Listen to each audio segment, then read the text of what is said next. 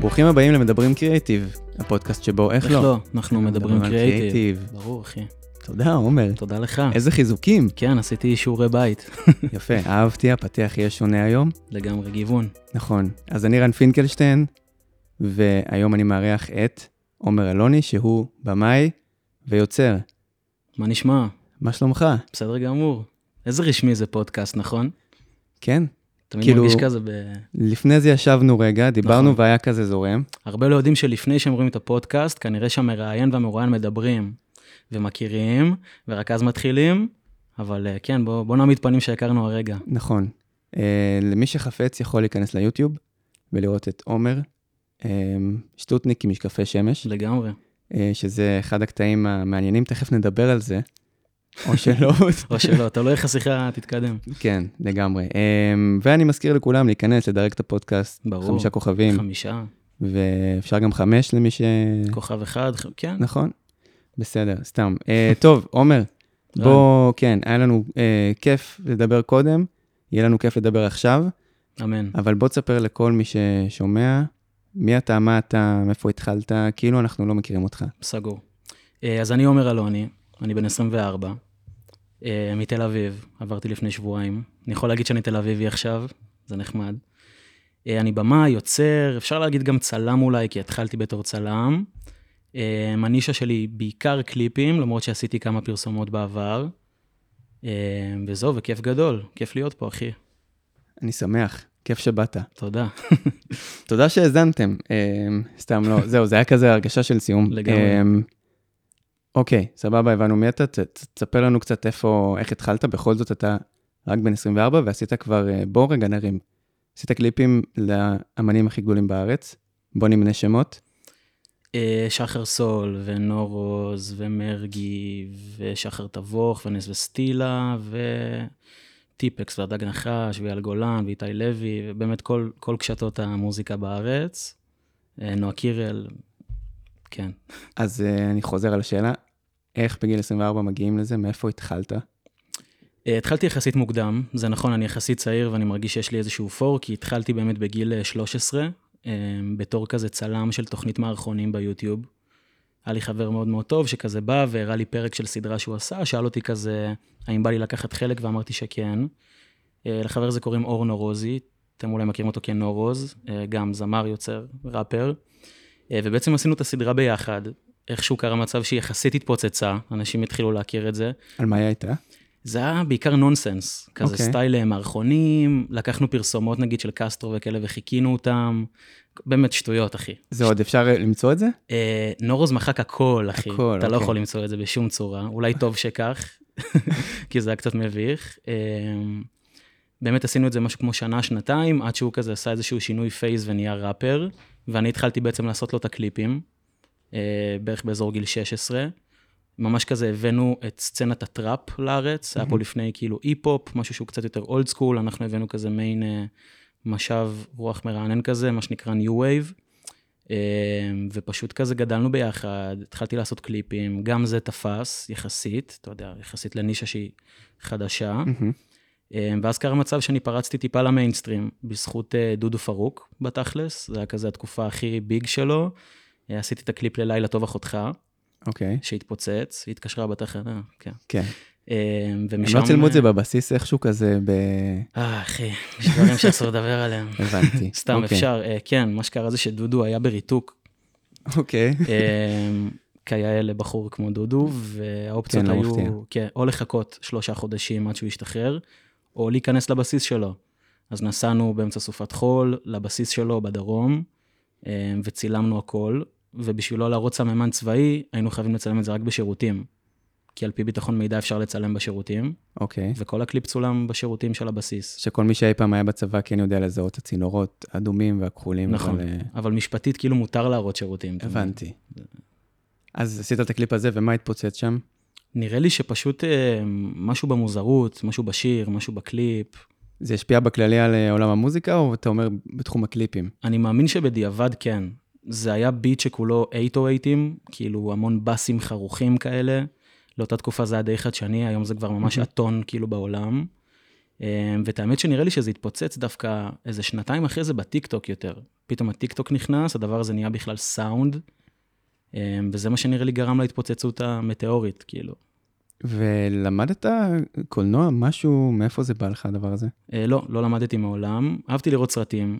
שאלתי כזה את אימא שלי הרבה שאלות על איך עשו את זה ואיך עשו את זה. היא באה מהתחום? לא, ממש לא, היא גננת. אוקיי.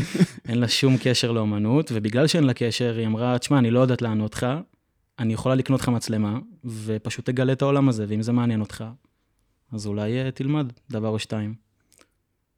אז הכל בידיים, תוך כדי שאתה עובד, עושה, לומד, מצלם. לגמרי. ואיך אתה עושה את השיפט הזה מ...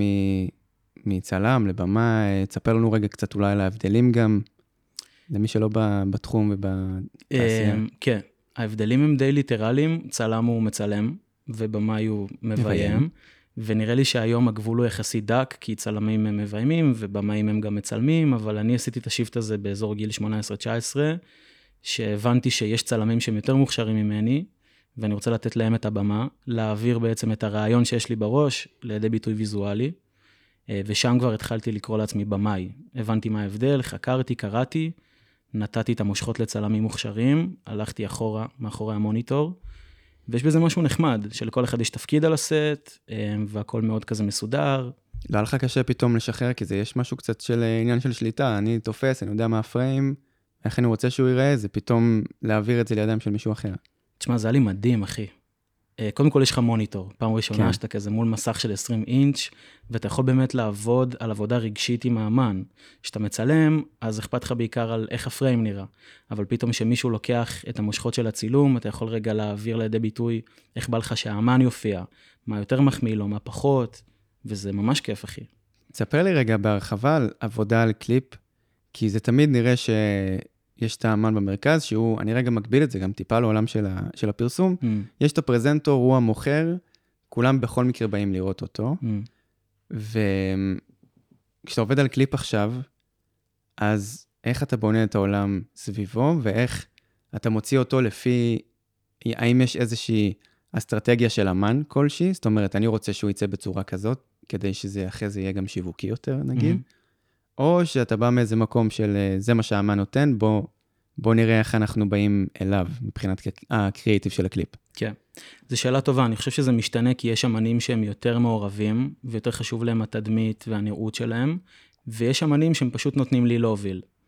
אה, לביים קליפים זה קצת להיות A&R של האומן, מנהל אומנותי באיזשהו מקום, mm-hmm. כי הצורה שבה אתה בוחר להעביר אותו, די ייתן לצופה את ההבנה של מה הוא מעביר, מה העולם הוויזואלי שלו, איך הוא נראה, איך הוא מרגיש, איך הוא מופיע, אמ, וזה תפקיד שהוא באמת חשוב, בעיקר היום, בעולם המדיה, שהכל קורה בטיק טוק, ואתה יודע. יש לך איזה אמן כזה שאתה מלווה מ-A to Z, כזה מתחילת הדרך, עדיין ממשיך? אה, כן, יש לי כמה, גם נורוז כמובן, שאני איתו מגיל 14. Mm-hmm. שחר סול, אני איתו כבר תקופה לא קצרה. אה, שחר תבוך, לכל אחד יש את העולם הרפרנסי שלו, הצבעים שלו, וזה כיף ממש לעבור דרך עם אמן. בא לך להרחיב על איזה אחד מהם? בטח. אה, נגיד נורוז, יש בו משהו שהוא מאוד אה, פשוט ומאוד טרשי, בקטע טוב, מאוד לא מתאמץ. וזו שפה שאנחנו הולכים איתה לאורך כמה שנים. שחר סול, דווקא יש בו משהו שהוא קצת יותר חולי ויותר מדויק ויותר קולנועי, אפילו אפשר לומר. Mm-hmm. אמ, שחר תבוך, תפסנו נישה של כזה גיי פרנד שמלווה במלא מלא מלא בנות. אמ, נכון. מכל תחום הקשתות בארץ, וזה גם, אתה יודע, נישה משל עצמה. באמת כל אמן והשטיק שלו. ואיך אתה בונה את ה... אני, בוא נגיד, אני בא, אמן שבא מאפס, אנחנו מכירים רק עכשיו, mm-hmm. מה התהליך שאתה עובר עם האמן כדי לפצח את הקליפ הראשון שלו?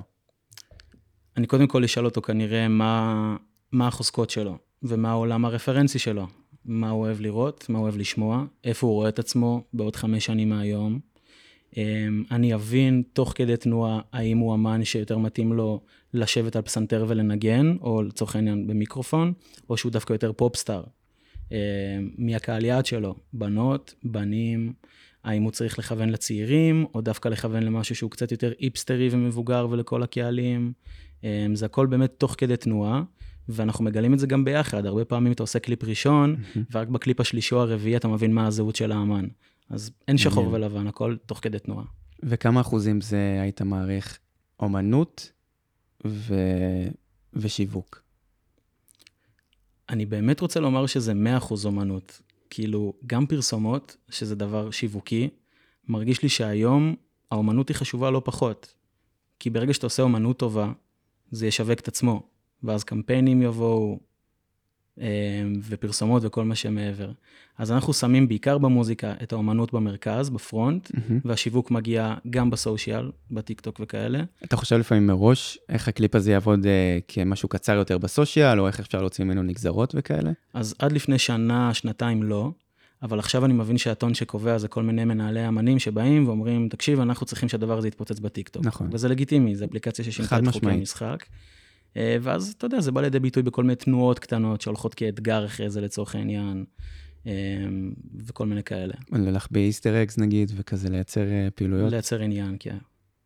מעניין מאוד. תשמע, הסף ריגוש לקהל היום הוא מאוד מאוד גבוה, קשה לרגש. אתה מרגיש את זה בקליפים? חד משמעית, אחי, ברור. מה, תן לי דוגמה, נגיד, לקליפ מלפני חמש שנים לקליפ של היום. Um, אני לא יודע להשוות אותך מלפני חמש שנים, אני יודע שהיום אנשים אוהבים קצב שהוא גבוה. אני לא מדבר איתך רגע על וואן שוטים ודברים שהם יותר אומנותיים, כי כן. יש מקום גם לזה, אבל הקצב הוא גבוה, הדברים צריכים להיות טיפה ביזאריים ומוזרים um, בשביל לתפוס את העין של הצופה, ו- וזה כיף, אתה יודע, זה גורם לך לעשות דברים שלא חשבת שתעשה. מה למשל? Um, נגיד משהו שעשיתי לאחרונה, היה הקליפ של לחגוג ומגוג, של שחר סול, כן. עם אלעלי והפשוטה. הרפרנס היה סרט אימה. וואלה. אה, כן, בשם מידסומר, של 24, מכיר. ראית? מאוד, אוהב. למה אמרתי. מאוד? ראיתי. ראית מאוד. מאוד, כן. מאוד אני- אני אוהב, היה לי מאוד. בראש, אתה יודע, שאני אוהב מאוד, אז כן. יצא לי, כן. האמת שאני גם. ראיתי מאוד, כי ראיתי אותו איזה ארבע פעמים, אז כיף לדעת שאתה אוהב אותו. אה, אז הקטע של הסרט, שיש בו אוויר- אווירה מאוד אפלה, אבל הוויזואליה היא מאוד שמחה. וניסינו להביא את זה ללחגוג ומגוג. משהו שם מרגיש אפל, משהו שם מרגיש לא נכון, הם פורצים לבית, ושחר כזה מאוד מאוד דרמטי ואלעלי מאוד סייקו, מהמם. ועדיין הוויזואליה היא כאילו מאוד מאוד happy. כן. אה, ואז מגיע השלב שהם כזה קופצים על פי הקצב של השיר, וגם זה התפוצץ אחרי זה בטיקטוק, אז כאילו, הכל ביחד כזה, שאלת תקלה קטנה. בטח. כי אה, הזכרת מידסומר, אני רגע חושב גם סתם על פלטה של צבעים. שכאילו ב feel, אני, עכשיו שאתה אומר את זה, זה קצת, אה, זה מעניין אותי, כי כאילו אני קיבלתי מזה vibe אה, של ווס אנדרסון, זה הולך Mm. להיות פודקאסט עם הרבה כזה name dropping של, מצטער בשביל מי שלא מכיר, אבל אה, אני מניח שכל מי ששמע את הפודקאסט שלך קצת מכיר מכיר. כן, זהו, אני מאוד מקווה. אה, במאי שמאוד ידוע בצבעים מאוד חזקים, לגמרי. וסגנון צילום מאוד אה, מדויק. מדויק, כן. אז כאילו, אני, זה ה vibe שאני קיבלתי. אמ, אז נגיד התייחסת כשאתה אומר רפרנס, אז מבחינתך זה רק הרעיון הקריאטיבי, או שזה גם כאילו אולי ה, באמת ה, הצבעוניות, הארט? הכל, זה כל הוויזואליה. הבנתי. וס אנדרסון הוא לגמרי השפעה אה, גדולה, לא יודע אם ספציפית בקליפ הזה, אבל באופן כללי בדברים שאני עושה. אה, כן, הרפרנס הוא בא לידי ביטוי מהפלט הצבעים, כמו שאתה אומר, עד לקריאייטיב, עד לתחושה שאתה רוצה שהקהל יקבל. אה, וזה כיף, זה כיף ממש. אתה מוצא את עצמך אמ, מאותגר, בוא נגיד מבחינה תקציבית, כי בתור אחד שיצא לי לעשות כמה קליפים בארץ, אני מכיר את התקציבים פחות או יותר, מהמם. ו... ולעומת העבודות שיוצאות לך בסוף, שהן באיזשהו level שאני אומר, אוקיי, מעניין אותי, כאילו, מה היה התקציב שם גם לפעמים, או כאילו איך, אה, איך מצליחים להביא אה, בסוף כזה אה, הפקה שהיא עם value מאוד גבוה. אה, לעומת התקציבים שאנחנו יודעים שיש בחו"ל. כמובן. הגבלת תקציב תמיד תהיה. גם אם ייתנו לי מיליון שקל וגם אם ייתנו לי עשרת אלפים שקלים, כי אתה תמיד מכוון לעשות כמה שיותר, אה, והמפיק מכוון לגמד אותך ולהכניס אותך לתוך הגבולות גזרה. אתה צודק שבארץ התקציבים הם שונים מחו"ל. דברים פה עולים הרבה כסף כי אנחנו מדינה יקרה, ומצד שני אנשים לא רוצים להשקיע הרבה כסף כי, אתה יודע, למה לא? אה, וזה ללא ספק אתגר לבמאים פה בארץ, במיוחד בתחום הקליפים. למרות שאני מרגיש שבשנתיים שלוש האחרונות, אנשים כבר מתחילים להבין את החשיבות של ויזואליה, אה, והתקציבים קצת גדלים, וזה כיף, כיף לראות את זה. אתה חושב שהתרבות בארץ של הקליפים היא... יש לה איזה מגמה של... אה, כאילו היה איזה אייפ מאוד גדול. חושב שזה התחיל אה, כזה באזורי הסטטיק ובן אל, כשרומן כזה ממש עם כל roomz הרימו שם את ה... לגמרי, roomz הם חלוצים העסק. של הפופ בארץ, shout out לרומן ולגלית ולספיר, לגמרי. אה, הנה הסוכנים אה, מאוש- יהיו שמחים. לגמרי. אמ, רציתי, רגע, מה היה לי בראש? שהאם אתה חושב שהמגמה של הקליפים היא משם עדיין באיזושהי נסיקה, או שאתה מרגיש שזה שוני בתעשייה, רוצים יותר קליפים, פחות קליפים, משקיעים יותר? זה, יש איזה דיבור מסוים על זה, או שאתה חושב שזה as is? יש דיבור, אני חושב שזה בא בגלים. אתה צודק, לפני משהו כמו נראה לי 7-8 שנים, שהפופ רק כזה התחיל, פתאום הייתה התפוצצות של כזה, וואו, חייבים להשוות את זה לחו"ל, כאילו. אמ, ובשנים האחרונות, פתאום זה קצת מקבל צורה אחרת, כי נכנסים אנשים צעירים שיודעים לעשות דברים גם בתקציבים נמוכים יותר, ועכשיו אני חושב שאנחנו בנקודה הכי קריטית. אמ, בעקבות המלחמה, שננסה לא לדבר עליה ולייצר אסקפיזם, אבל עדיין יש פה איזושהי נקודה קריטית, שאני לא יודע לאן העולם הזה ילך, בכנות.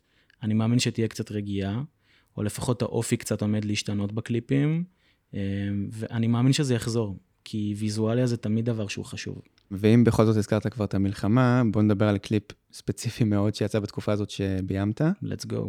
חרבו דרבו. מהמם. מה אתה יכול לספר לי עליו? וואו, המון, אחי. איזה שיר מטורף זה. אה, נס וסטילה הם סיפור מדהים. אני דווקא אקדים ואני אתחיל לספר על תיק קטן, שהוא השיר שקרה לפני חרבו דרבו. אה, אני ראיתי את הסרטון של נס בטיקטוק, כזה ברכב שלה שרה את תיק קטן לעצמה, ועשיתי משהו שאני לא עשיתי מעולם, וזה לפנות לאמן.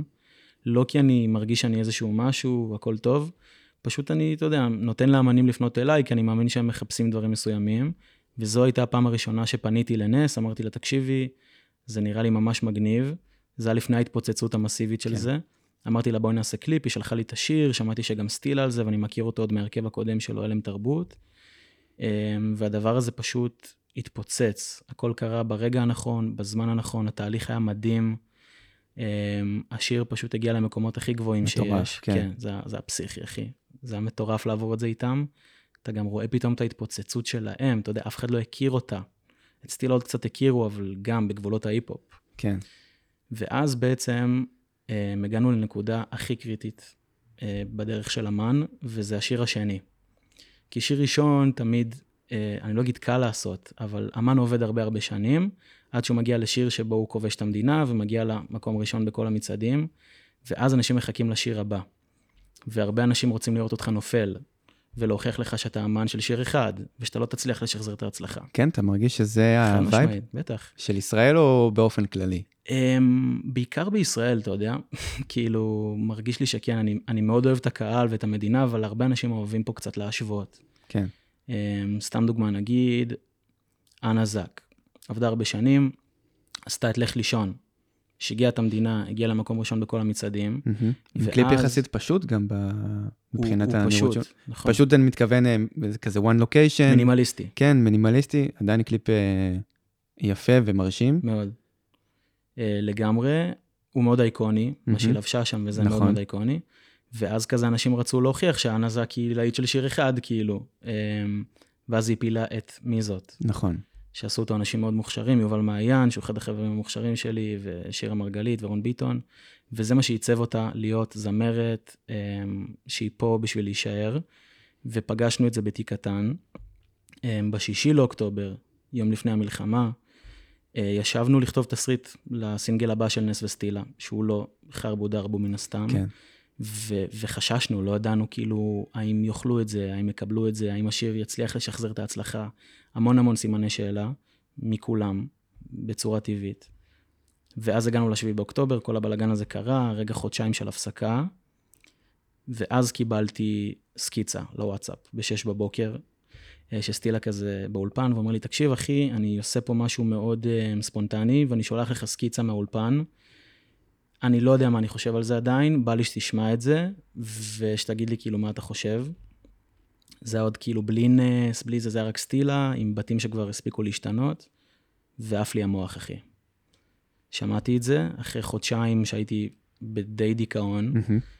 ואמרתי, fuck, חזר לי כאילו המצב רוח. הוא הצליח להרים אותי, ואני לא מרגיש שאני כזה לא מתעסק במצב, אלא אני מתעסק במצב, ויש לי מלא אדרנלין, ובא לי לצאת לקרב, בא לי לחזור למילואים, כאילו. כן. אמ, ומשם זה פשוט התגלגל. עשינו את הקליפ הזה מאוד מאוד מהר, כי רלוונטיות זה שם המשחק, אתה יודע, אף אחד לא יודע מה עומד לקרות, זה הרגע לפני הכניסה הקרקעית, הכל עדיין היה באוויר, אמ, ודור ממן, המנהל של נס וסטילה כזה, מלחיץ אותי לעבוד על זה מן הסתם, כן. כמו שהוא צריך, כי הוא מנהל. אמ, ונסענו לצלם קליפ בבסיס של חיילים, ב... נראה לי בכרמיאל. אה, או אוקיי. בדרך לכרמיאל, העיר שהגעת ש- ממנה. כן, כן. and rise. סיימנו את היום צילום, הרגשנו מבסוטים, הגעתי הביתה, המפקד בסיס מתקשר אליי ואומר לי, הקליפ הזה נגנז אמ, בגלל ביטחון מידע, אי אפשר להראות חיילים. אה, זה גרסה שהייתה לפני. כן, אוקיי, צילמנו ממש אוקיי, קליפ סקופ. בבסיס, סקופ. סבבה, לא הבנ- לא ראיתי שזה, כן, הגיע אליי, לא... קיבלת סקופ. כן, אמ, אף אחד לא מכיר את הגרסה הזאת מן הסתם, היא נגנזה, כזה ביטחון. כבר צולם ונערך, היה כאילו מאסטר או לא שעוד- נערך, זה היה אוקיי, ממש ביום צילום. סבבה. התחלנו ב-10 בבוקר, הגעתי הביתה באיזה 9 בערב, וקיבלתי את השיחה. הרגשתי שכאילו, אני לא יודע מה לעשות, מה אני עושה עכשיו, כאילו. מבאס. ממש באסה, אחי, ממש. אבל אתה יודע, צה"ל זה לפני הכל, אין מה לעשות. כן, בדוק. תקופה מורכבת לצלם בבסיסים. אמ, ואז עוד פעם הגיע מצב שאנחנו עושים קליפ מאפס, אמרתי להם, תקשיבו, אני רואה מדבר, זה חייב להיות מדבר, זה לוקיישן שהוא סופר ישראלי. נסענו לצלם במדבר, היינו אמורים לצלם בחדר בריחה עזתי של פאודה, באמת, הכל היה כזה מעכשיו לעכשיו. אמ, ואיכשהו יצא מצב שתוך יומיים שלושה הרמנו את הקליפ הזה, והוצאנו אותו לאוויר, והשאר הוא היסטוריה. אה, יש שם איזה שלושה לוקיישנים, אבל לא? נכון, יש שם את המדבר, יש שם את הסטודיו של סולסי, כירוגרפית מאוד מוכשרת, והסטודיו שלה. שאוטות לסולסי, שאוטות גם לסולסי, חברה טובה. לגמרי. אמ, ומה עוד היה שם? זה זה נמל כזה, או שאני מתבלבל, נכון, נכון? נכון, פרצנו לנמל אשדודי, טוב- אחי. טוב שביימת את הקליפ. לגמרי, כבר לא... אמ, פרצנו לנמל אשדודי, צילמנו שם את הסצנה עם המטוסים, שכזה חולפים מעל נס, כן. הכל היה מעכשיו לעכשיו, אחי. ומה היה, אוקיי, זה קליפ, בוא, בוא נעשה ז'אנרים רגע, כי יש נגיד עולמות של אה, כזה קליפ שהוא יותר נרטיבי, מהמם. וזה קליפ שהוא הרבה יותר עם vibe, נקרא לזה. לגמרי. איך היית מגדיר אותו? הייתי מגדיר אותו קליפ performance. מהמם. זה קליפ שהוא לא בסיס עלילה, לא בסיס נרטיב, זה פשוט נס, סטילה, המון קאטים מהירים, שפה שהיא מאוד מאוד jumpy ת, כן, ואפילו מבלבלת, מטשטשת. crash-ים של zoom, עניינים. לגמרי. איך אתה מסביר קריאיטיב כזה לאומן? אני מנסה להסביר להם את התחושה, אוקיי. אמ, והתחושה שרציתי לקבל היא חרבו דרבו. היא בלאגן. מהמם. אתה יודע, זה, זה טראפ, כאילו, זה טראפ שהוא, שהוא דריל, אפילו זה לא טראפ, זה ז'אנר שכבר השפה הוויזואלית שלו היא די ברורה בעולם. קליפים ב-UK, שמשם מגיע הז'אנר, הם לרוב, יש להם את אותו דפוס. בלאגן, קאטים מהירים, לוקיישנים מגניבים, performance ו- ו-bye, לא צריך יותר מזה. וזו השפה שאנחנו מייצרים אה, ביחד עם נס וסטילה. ואיפה אתה מרגיש שבא השינוי? מבחינת ה... אם אתה אומר שהרפרנס הוא מאוד בריטי, איפה הכנסתם את היותר ישראליות? אני מרגיש שגם ברמת הלוקיישנים, כי איפה שלא תיסע בלונדון לא תקבל את מצפה רמון, וזה לוקיישן שהוא מאוד ישראלי. מהמם. וזה למה הרגשתי צורך גם להביא משהו שהוא ישראלי. שסטילה שלח לי את השיר, אמרתי לו, תקשיב, יש לי תחושה שזה עומד להתפוצץ בעולם. ואז הוא אמר לי כזה, וואלה, כן, אתה מרגיש? ואמרתי לו, כן, כי אף מדינה לא הוציאה שיר דריל בזמן מלחמה.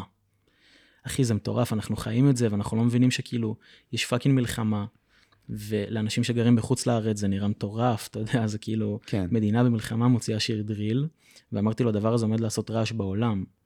ואני זוכר שהייתי באיזה סיור לוקיישן לקליפ אחר, של שחר סול ומרגי, ו-CNN מסמסים לי הודעה בזמן הסיור לוקיישן שהם רוצים לראיין אותי ואת נס ואת סטילה, ופתאום מיה ח'ליפה מעלה ציוץ על הקליפ, אה, וכזה בת זוג של דה וויקנד, מלא מלא יצאו נגד הקליפ הזה, ולנו זה טוב, כי כן. זה עשה מלא מלא צפיות. עד שהגענו להאג עכשיו. אני כבר לא עוקב, כן, אני לא... משתדל שלא לראות חדשות יותר מדי. למה, זה שם גם הקליפ הזה? נראה לי, כן, נראה, זה חלק בטח מה... הם בטח יכניסו והם ימצאו לעשות מה שהם רוצים שם. יואו, מה עשינו? לא ניכנס לפוליטיקה, אבל אנחנו... זה- לגמרי. זה נשמע שאתה גם מאוד חזק במוזיקה. אה, כן, אי אפשר שלא, בתכלס. ספציפית בז'אנר הזה? באתי מההיפ-הופ. אמ, שזה ממש כזה, היה קול עולמי וזה עדיין. ואתה יודע, כשאתה יוצר קליפים מוזיקליים, אתה לא יכול שלא לשמוע מוזיקה כל היום, כי זה העולם הרפרנסי. ובאופן כללי, מוזיקה זה מדהים. וזה, יש ז'אנר שאתה לא תעשה לו קליפ, או תגיד פחות מתאים לי, או תלכו לבמאי שהוא יותר מתאים לסגנון הזה. ממש לא. עשיתי מפופ דביק עד להיפ-הופ. פופ ו- דביק. כן, מה זה פופ דביק? פופ דביק זה... זה פופ מתוק כזה, איזה כיף שבאת, עומר. יא מלך. שמע, סוף סוף יש לי פה Gen Z אמיתי, שאני כן, גם מקבל מונחים Gen Z. חדשים, ואני אה, שמח ללמוד. יא מלך, ברור. פופ דביק זה כזה, זה pure pop. כאילו, זה אווירת כאילו בריטני ספירס טיפה. הבנתי. ש... שיש כזה ביקורת על המילים, שהן לא יותר מדי מתוחכמות. אבל אתה פשוט נהנה מלשמוע את זה. אז אני לא אבוא ואגיד, לא, המילים הן לא מספיק מתוחכמות. אם זה מעביר בי תחושה שבא לי לזוז ולרקוד, מדהים. אה, ומזרחית כמובן, ואינדי, בין אם זה ג'יין בורדו, וכזה יובל דיין, ובאמת, נגעתי בכל הז'אנרים. איך אתה עושה את ההפרדה אה, ב mindset עכשיו, אה, אם אני צריך לגשת לקליפ באמת כמו שהוא יותר דביק או יותר אינדי, שזה שני עולמות כאילו הכי שונים בעולם. מהמם. אתה מתחיל מתהליך של, אני מניח שאת הדבר הראשון אתה שומע את השיר, וואו, אני לא רק שומע אותו, אני, אני נושם אותו. אוקיי, הוא מלווה אותי כל היום. אני שומע אותו באוטו, אני שומע אותו באייפון, כאילו באוזניות, אני שומע אותו לפעמים עשרות פעמים, בצורה ממש אובססיבית, כאילו. ואז מה? ואז אני מתחיל אה, לחשוב ולדמיין עולם ויזואלי. לפעמים אני מתחיל דווקא בנרטיב, כי יש קליפים שהם יותר קולנועים וסיפורים, ולפעמים אני דווקא מתחיל בצבע, שהוא הוא יכול להיות צהוב, הוא יכול להיות ירוק, והוא יכול להיות אדום, זאת אומרת, זה בא לך בראש, כאילו, אתה רואה דברים. כן. אמ, הפסיכיאטר שלי יגיד שאני רואה דברים וכזה, זה, זה לא טוב. אבל כן, אני, אני לפעמים מרגיש שליח, אחי. אני יודע שזה נשמע מוזר, אבל אני מרגיש לפעמים צינור. אני יכול לשמוע את השיר, ופשוט תוך כדי לכתוב את התסריט, ורק אז להבין מה כתבתי. כאילו, זה ממש ככה. נגיד, אני מכיר שיטה שאפשר לעשות, וזה לקחת את השיר, לש- לשים את הקליפ, קליפ אחר בינתיים, לראות אם זה עובד, ואז אתה יכול להבין אם אתה בכיוון בכלל. יש אה, שיטה כזאת, אני לא תמיד עושה אותה. העולם הרפרנסי הוא בכל מקום. הוא בסרטים שאתה רואה, אני צורך המון המון תוכן. אני רואה הרבה סרטים והרבה סדרות, גם כי זה כיף, וגם כי שם רוב הרפרנסים. אה, וקליפים, אתה יודע, אין, אין איזה אתר מובהק שאתה כזה יושב ועושה copy-paste. כן, כי גם רפרנס, חשוב לדעת איך לקחת. אתה יכול לעשות copy-paste, ואתה יכול לקחת כמה רפרנסים מכל מיני מקומות, בשביל שאנשים לא ידעו לשים את האצבע ולהגיד, אה, זה הדבר. אלא לקחת מפה את הצבע, ומפה את ה outfit, ומפה את הלוקיישן, ולחבר הכל למשהו שאתה סוג של אה, המצאת. כן, אני זוכר שהייתי באיזה הרצאה של רומן, Mm. שהוא אמר, ממש הראה גם אה, פריימים מאוד דומים לדברים שהוא עשה, מאיפה הוא לקח אותם, Mm. ופשוט כאילו אמר, זה העניין של מה אתה מספר על הפריים, פחות כאילו הפריים עצמו. לגמרי. שרומן אומר, הוא, הוא צודק, כן. הוא יודע. אמ, שאלה גם, אולי קצת אה, מתקילה, תן בראש. למה צריך קליפים? עוד. שאלה ב- טובה. גם בכללי, בחיים וגם אה, ספציפית עכשיו. זו שאלה טובה. אה, קליפ זה ערך מוסף. אתה לא צריך קליפ. אתה יודע, אני יורה לעצמי ברגל, אף אמן לא צריך קליפ בהכרח. תראה לדוגמה אה, את מועבט.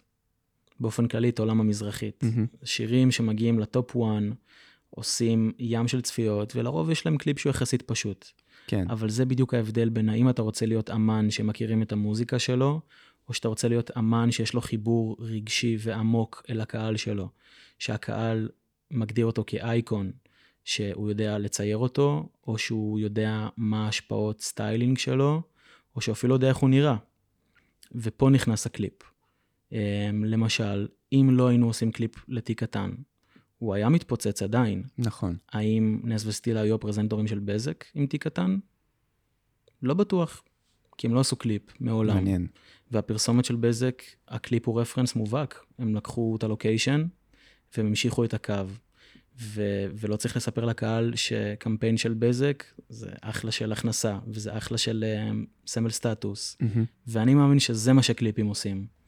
הם לא יגרמו לשיר להתפוצץ, הם פשוט ייצבו את האומן להיות במקום מספיק אה, ברור ומדויק, בשביל שאחרי זה גופים גדולים יוכלו לבוא ולקחת את הדבר הזה אליהם. כן, אני ממש מסכים איתך בזה. אמ, לא מזמן גם דיברתי על זה באיזושהי הרצאה שאני עשיתי, על, כאילו הזמינו אותי לדבר על למה לעשות קליפ. Mm. באופן כללי, אני באתי יותר קצת מגישה של, ה... של עוד תוכן, גם על זה דיברנו, כאילו, על. בהקשר של הפודקאסט, אגב, כן. ביצירת תוכן. אה, כן, אז כאילו, גם אם יש פה אמנים שישמעו את השיחה הזאת, אה, זה נותן לכם עוד כאילו להראות מי אתם באיזשהו מקום. לגמרי. אה, ואז זה יכול לפתוח לכם דלתות, אולי עם בזק, אולי עם דברים אחרים, אבל עדיין לגמרי. שווה, שווה לעשות קליפים, לא ירית על עצמך בשום רגע. שווה. תראה את האיקונים הכי גדולים בעולם. ג'סטין ביבר, אתה יודע, way back, מייקל ג'קסון, זה אנשים שכל המהות שלהם היו קליפים. וזה מה שמיקם אותם, בעיניי לפחות, להיות איפה שהם היום. כן, מסכים איתך, לגמרי, זה כאילו... זה... ועובדה שהם ממשיכים לעשות את זה. יחד עם זאת, הם ממשיכים להוציא קליפ מילים, אה, או להוציא קליפים שהם קונספט כזה, כמו שהוא הוציא בזמנו, כזה קליפים של ריקוד נגיד, מהמם. רק ריקוד יש שם. אה, יפה, שיחה טובה על קליפים. איך אתה בעולם הפרסום? איך דריסת הרגל שלך? עד כה. אמ, האמת נחמדה. נגעתי בתחום בעבר, עשיתי פרסומת לקראנץ' של נסטלה. אמ, וזה היה באמת קליפ אה, מוזיקלי, אבל מי כמוך יודע שהיום כזה רוב הפרסומות הגדולות הן איכשהו נוגעות לאסתטיקה קליפית ואפילו לשירים וכאלה. נכון. אמ, אז שם כזה הייתה הטבילת רגל הראשונה שלי, עשיתי גם סופר פארם עם נועה קירל וכאלה. הפרסומת, אני חושב, הכי גדולה שעשיתי הייתה די לא מזמן, לפני שכל הבלגן התחיל, וזו הייתה פרסומת לאייס. אמ, אתה יכול להרחיב עליה אם עוד לא יצא, או ש... לא, אני לא יכול להרחיב עליה יותר מדי, אוקיי, כי אני סבבה. מאמין שעוד היא עוד תצא. מהמם. אני כן יכול להגיד שהיא מאוד הפית ושמחה וצבעונית, ואנחנו בתקופה כרגע שרוב רוב הדבר הוא כזה יחד ננצח, ו... ואנחנו פה איתכם, וזה, אתה יודע, מגניב. כן, אבל אני מאמין שהיא תצא, ו... ויהיה כיף. עכשיו, בניגוד ל... לקליפ, אני לא יודע, שוב, יכול להיות שאם זה פרסומת עם שיר, אז זה כן אותו, אותו סגנון, אבל תספר לי קצת על תהליך קריאטיבי של בניית תסריט לפרסומת, או בכלל אם אתה עושה את התסריט, או שמביאים אותך להיות במאי, אתה נותן רק treatment, נסביר גם מה זה treatment, ברשותך. בטח. treatment זה הדרך שלך להעביר ללקוח, בקליפים זה האמן, בפרסומות אני מניח שזה הלקוח או המשרד פרסום. אה, בעצם להעביר את מה שקורה אצלך בראש לידי ביטוי. כי יש אנשים שקצת קשה להם לדמיין, אתה יודע, אתה אומר להם כל מיני מילים והם כזה, אני רוצה לראות את זה מולי, כן. לפני שאני שם את הכסף לצורך העניין, או את הזמן או את האנרגיה. אה, ובקליפים התהליך הוא קצת יותר פשוט. כי האמנים הם מבינים קריאיטיב לרוב, וקל להם לדמיין. כן, אמ, והדברים הם גם הרבה יותר פשוטים, אתה יודע, אין לך מוצר לקדם. בפרסומות הדברים הם קצת יותר מורכבים, כי יש לך גם משרד פרסום, ובמשרד פרסום, טוב, אתה, אתה במשרד מכיר, פרסום, מכיר כן. טוב. אה, לכל אחד יש את תפקידו, ולכל אחד יש יד בדבר. הקונסטלציה היא פשוט יותר מורכבת וגדולה. וקליפים זה קצת יותר משפחתי. אז כשבאים אליך, פונים אליך כבמאי פרסומת עכשיו, אמ, שוב, אני גם כאילו מכיר את התהליך, אז אני בא אליך כבר עם תסריט, לצורך העניין. נראה לי שאתה יותר בא עם קריאייטיב מהמם. כללי. אוקיי, אה, לפחות אצלי זה היה ככה, באו עם קריאייטיב, עם באמת עולם רפרנסי, ואני ביחד עם המשרד פרסום, יד ביד, צריכים רגע לפתח את זה למשהו שהוא יותר מוחשי ונכנס לפרטים הקטנים. אבל אה, כן, המשרד פרסום הוא בתכלס האחראי קריאייטיב. אז בעצם התהליך הקריאטיבי פה הוא יותר להפיח חיים במה שנותנים לך, או שזה גם לפתח את, ה... את מה שיש לך בראש? אתה מדבר על פרסומות? כן, אני חושב שזה גם וגם, בתכלס. זה כאילו מיין דיאלוג כזה שלך ביחד עם המשרד פרסום. אתה מבין מה הרגש שהם רוצים להעביר, מה המוצר שהם רוצים לקדם. אתה מוריד את זה לדף, וזה כל הזמן משתנה. זה משתנה לפני הצילומים, ואפילו בסט עצמו לפעמים דברים משתנים, ואחרי זה בעריכה, דברים שלא דמיינת. כן. פתאום איזה מישהו מהמשרד פרסום בא וזורק לך, רגע, בוא נעשה ככה וככה וככה, ופתאום זה מקבל צורה שונה. אמ, בקליפים אני בתכלס הקריאייטיב. אמ, מאפס. מהרעיון הכולל עד לדברים הכי קטנים. ומה אתה אוהב יותר? אני אוהב את שניהם, לכל אחד יש את הקסם שלו. יש משהו בקליפים שהוא כזה יותר אחריות על הכתפיים שלך, ובפרסומות יש איתך עוד המון המון אנשים מוכשרים, גם בקליפים אגב, הצלמים הם אנשי קריאיטיב לכל דבר, והם נותנים מהמהות שלהם ומהרעיונות שלהם, אבל uh, בפרסומות יש לך משרד פרסום, שזה בתכלס התפקיד שלו, ללוות אותך עם הקריאיטיב. Um, בא לך קצת להרחיב, uh, למי שמאזין ולא מכיר, קצת כזה, איך בנוי uh, יום צילום, איזה אנשים יש בסט, מה תפקידם, כל מיני כזה שמות מגניבים. Mm-hmm. Uh, גם אם יש פה אנשים שבתחילת דרכם, כזה שיכירו קצת מילון מונחים וכאלה. בטח, למרות שאני לא כזה חזק במונחים. לא, אתה יודע, כאילו צלם, עוזר, לא יודע, מה כן. שכזה בא לך כזה, אמ, לתת איזה drill down של סט, מה קורה. בדבר הזה. אז תשמע, הייתי בסטים מאוד מאוד גדולים, של 40 ו-50 ואפילו יותר אנשי צוות. אה, אוקיי. בארץ ובעולם. והייתי בסטים של חמישה אנשי צוות. זה מאוד מאוד תלוי בקונספט, אבל בגדול יש לך באמת סליחה. לא, לא, זה קורה לכולם. קורה. אה, יש לך באמת את הבמאי, מן הסתם, שזה ספציפית אני בפרויקטים האלו. אה, יש לך עוזר במאי, שזה אולי נשמע כאילו הוא קשור לבימוי, אבל הוא דווקא קשור יותר לפרקטיקה ביום צילום. הוא אחראי לוזים, הוא אחראי לוודא שהכל מתכנס בזמנים, כי אין מה לעשות, כל שעה נוספת זה עוד כסף ועוד דברים שאתה לא רוצה להגיע אליהם. הוא כזה יותר משליט סדר. יש לך את המפיק, שהוא התפקיד באמת הכי חשוב על הסט, לא פחות מהבמאי, הוא לוקח את כל הרעיונות שיש לך בראש ומביא אותם לידי ביטוי. אמ, הוא סוג של קוסם, אני לא יודע איך הם עושים את זה. כן. אה, וכמובן, יש לך צוות טכני של צלם ועוזרי צלם וסטדי ותאורנים ואנשי הפקה, וזה מורכב מהמון המון המון אה, תחומים בתוך הדבר הזה. ארט, חשוב. מה הממשק שלך עם עם כל אחד מהם, אם יש לך ממשק בכלל, או שאתה נמצא עם העוזר או עוזרת במאי ו... אז תשמע, זה מטורף, כי אנשים לא מבינים כמה מורכב זה להיות במאי, אחי. כן. זה מורכב, כאילו, אנשים לפעמים רואים תוצר. אתה יודע, וזה קטע, אנשים רואים קליפים, וזה כנראה כזה בסלון שלהם בזמן שהם עושים ג'וינט, או, או לא יודע מה, שנץ, יכול להיות שהם כן. אפילו לא מתרכזים בקליפ עד הסוף, והם לא יודעים שלכל שנייה ושנייה היו עשרות שעות של מחשבה. האינטראקציה שלי היא עם כולם, מהצלם, לתאורן, לארט, להפקה, כל העבודת פריי משותפת. זה הרבה כאב ראש לפעמים, אבל הסיפוק הוא מדהים, לראות את זה על המסך, את התוצאה mm-hmm. הסופית, ולדעת שנגעת בהכל, אה, וזה מדהים. זה תהליך שהוא ממש ממש כיפי ומיוחד. אתה חושב על הצופה? איפה הוא רואה את הקליפ? איפה אתה תופס אותו? אם הוא יראה את זה בטלפון, אם הוא יראה את זה עכשיו כמו שאמרת, סתם בסלון מעשן משהו, או שהוא בחדר כושר ויש מולו, אני לא יודע, מסך כזה של uh, טלוויזיה. אני לא יכול לחשוב על הצופה, כי אם אני אשים את הצופה לפני התוצר, אני לא אפסיק לחשוב. אתה יודע, זה כמו שאמן, כשהוא כותב uh, ומפיק שיר, הוא לא יחשוב על האם יאהבו אותו, או איפה ישמעו אותו. הוא יעשה שיר שכנראה הוא אוהב ומתחבר אליו, והוא יאסוף את הקהל. אז אני לא יכול לחשוב האם אה, יונתן מפתח תקווה רואה את הקליפ כשהוא מחרבן, או האם עדי מרעננה רואה את הקליפ על המסך 80 אינץ' שלה. אני רוצה פשוט לייצר תוצר שהוא אוניברסלי וכולם יוכלו להתחבר אליו. ומי שלא זה גם בסדר. Mm-hmm. משם המחשבה. שיעברו איזה חוויה מסוימת כשהם רואים את הקליפ? הצופה חייב לעבור חוויה. זה ערך מוסף. אם אתה לא עברת חוויה, אז אל תראה את הקליפ, אז רק תשמע את השיר. כן. זה יכולה להיות כל חוויה.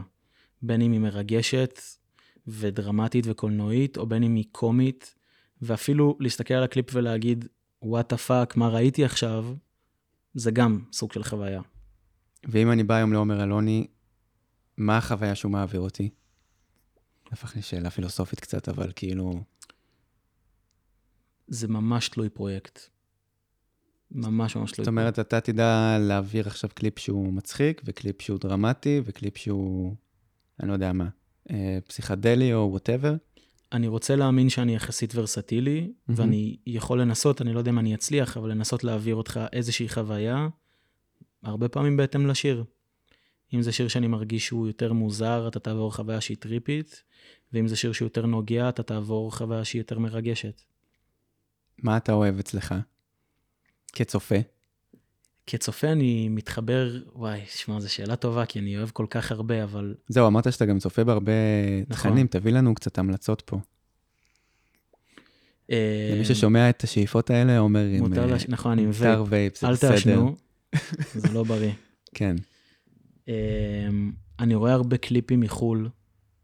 אני חושב שקליפים של אמנים אה, צרפתים זה השפעה מטורפת. אני גם- קם בבוקר ואני אומר ברכת הסטרומאה, קודם כל. ברכת הסטרומה, סטרומה מדהים, אחי. זה כאילו, כן, טופ של ה... אתה יודע שאשתו מביימת לו את כל הקליפים? לא, אמיתי? מטורף, כן. איזה, איזה גול, אחי, שמע, למערכת הקליפ יחסים. עם, ה... עם ההלוויה שם וה... מטורף. Fils de joie, אני לא זוכר את השם אה, בדיוק בצרפתית, אבל כאילו, עמדתי ומחאתי כפיים פעם ראשונה שראיתי. כן, סטרומה הוא אה, פסיכי. כן, סליחה שככה לא, לא, ברור. הוא דוגמה לאמן מדהים. אתה יודע, אם צריך אה, לנקוב שמות, יש לך המון, יש לך את קנדריק, ויש לך את דרייק, ויש לך את דוג'ה קט, זה אנשים שהקליפים שלהם כן. הם מטורפים. אה, מה רציתי לשאול? מה שאלתי? בעצם, אה, תכנים שאתה אוהב, כן, כן, לא רק קליפים, באופן כללי. כן. אמ, אז אני מאוד אוהב לראות לאחרונה סרטים של 24, אני חזק עליהם ממש, ובאמת וס אנדרסון, והמון המון במאים שכזה קשה לנקוב שמות שלהם כשיש לך מצלמה ומיקרופון, כן. אבל אמ, אני אשמח לשים בביו של הסרטון את כל ההמלצות שלי. שלח לי ואני לגמרי שם. סגור. יש המון המון השראות. אני הולך לקולנוע שלוש פעמים בשבוע. משתדל. כשיש לי זמן פנוי, אני משתדל לשרוף אותו על קולנוע. גם כי אני חושב שזו חוויה חשובה, מהמם. אמ, וגם כי אתה לומד מה אתה אוהב יותר, ואני אפילו הולך לסרטים גרועים, שאני יודע מראש שהתוצ... שהביקורת שלהם מזעזעת, בשביל ללמוד מה לא לעשות. כן. זה חשוב לא פחות. זהו, אני גם, אה, יש לי מנוי לסינמטק, וזה אשכרה. גם ממש מטר מפה, כמו שאתה רואה. אז אני הולך גם, אני משלים סרטים מהעבר שלא ראיתי, וזה, Mhm. אנשים לא מבינים מה אני הולך לבד וכאלה, אבל אה, בסדר. ויש לי מלא סרטים לראות מהעבר שלא הספקתי. אה. תעשה מנוי, מאוד שווה. כן? הפרק בחסות הסינמטק. סינמטק תל אביב. כן, חבל, היה מבצע עכשיו של 200 שקל המנוי? פספסת, אבל. אולי יעשו לך. אני הולך הרבה לפלנט. אה, כן. זה כאילו המיינסטרים, זה פחות היפסטרי. לא, לא, זה גם, אה, מאוד אוהב. כן, פשוט זה ליד הבית, אז אני חוצה את הכביש ואני כיף לך. מגיע, כן. תל אביבי פריבילג', אחי. אין לי סינמטק ליד כן, הבית. אבל עם נשמה של כרמיאלי, אז נכון, אני כאילו... נכון. אתה מותר כרמיאלי לי. בלב. אמ, אז איזה, מה נגיד סדרות גם כזה עניינים? משהו שבא לך להמליץ, משהו שזה must? תשמע, ברור שיש את הקלאסיות, שאני מקווה שכולם ראו, כמו ברייקינג בד, ופארגו, ווייט לוטוס, וכאלה. עכשיו אני רואה דבר. אמ, גם סדרות ישראליות, כמו הטבח, שאני בדיוק רואה. כן. יש המון המון. מנסה באמת לראות כמה שיותר תכנים.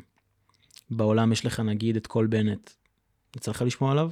זה ממש נשמע לי מוכר, אבל uh, כנראה שלא, אז אני לא אגיד סתם. Um, הוא במאי קליפים, שהוא אחת ההשערות הכי גדולות שלי, בעיקר כשרק התחלתי.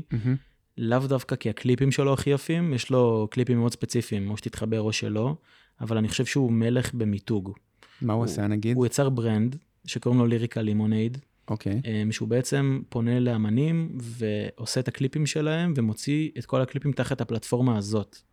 זאת אומרת, הקליפים יוצאים אצלו ולא אצל האמנים. וואלה. כן.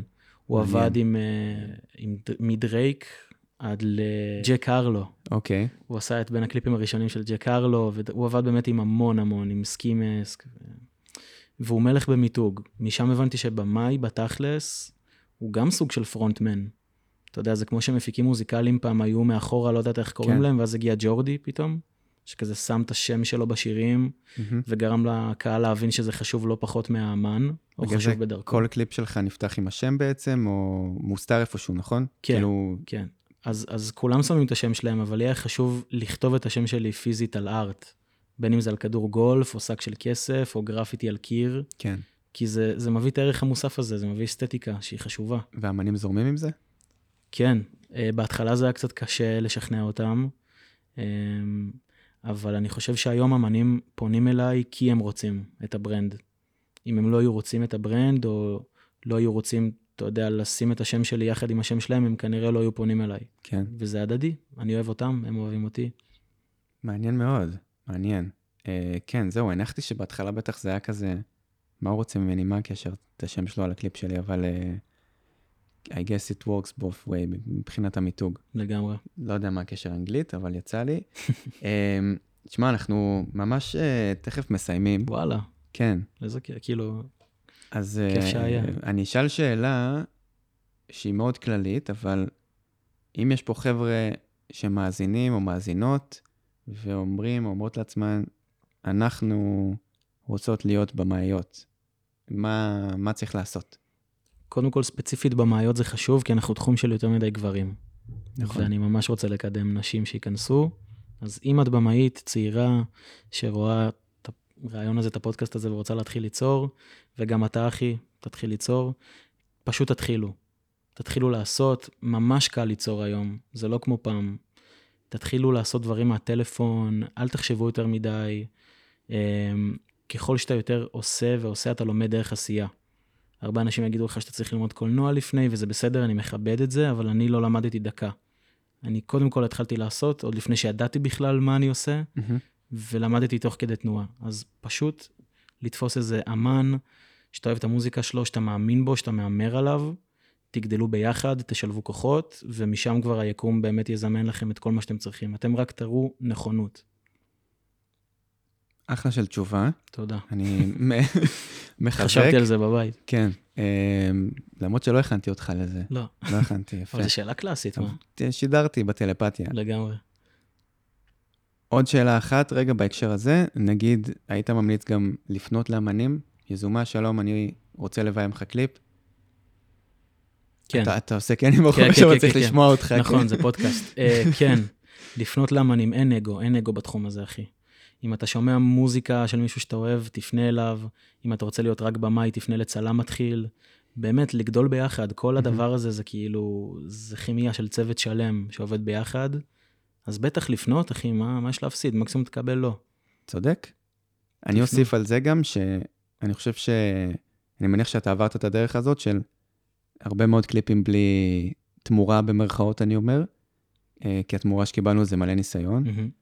אבל אה, אז אני מוסיף אה, גם אם עוד מישהו ישמע, בכל זאת מותר לי, זה הפודקאסט שלי.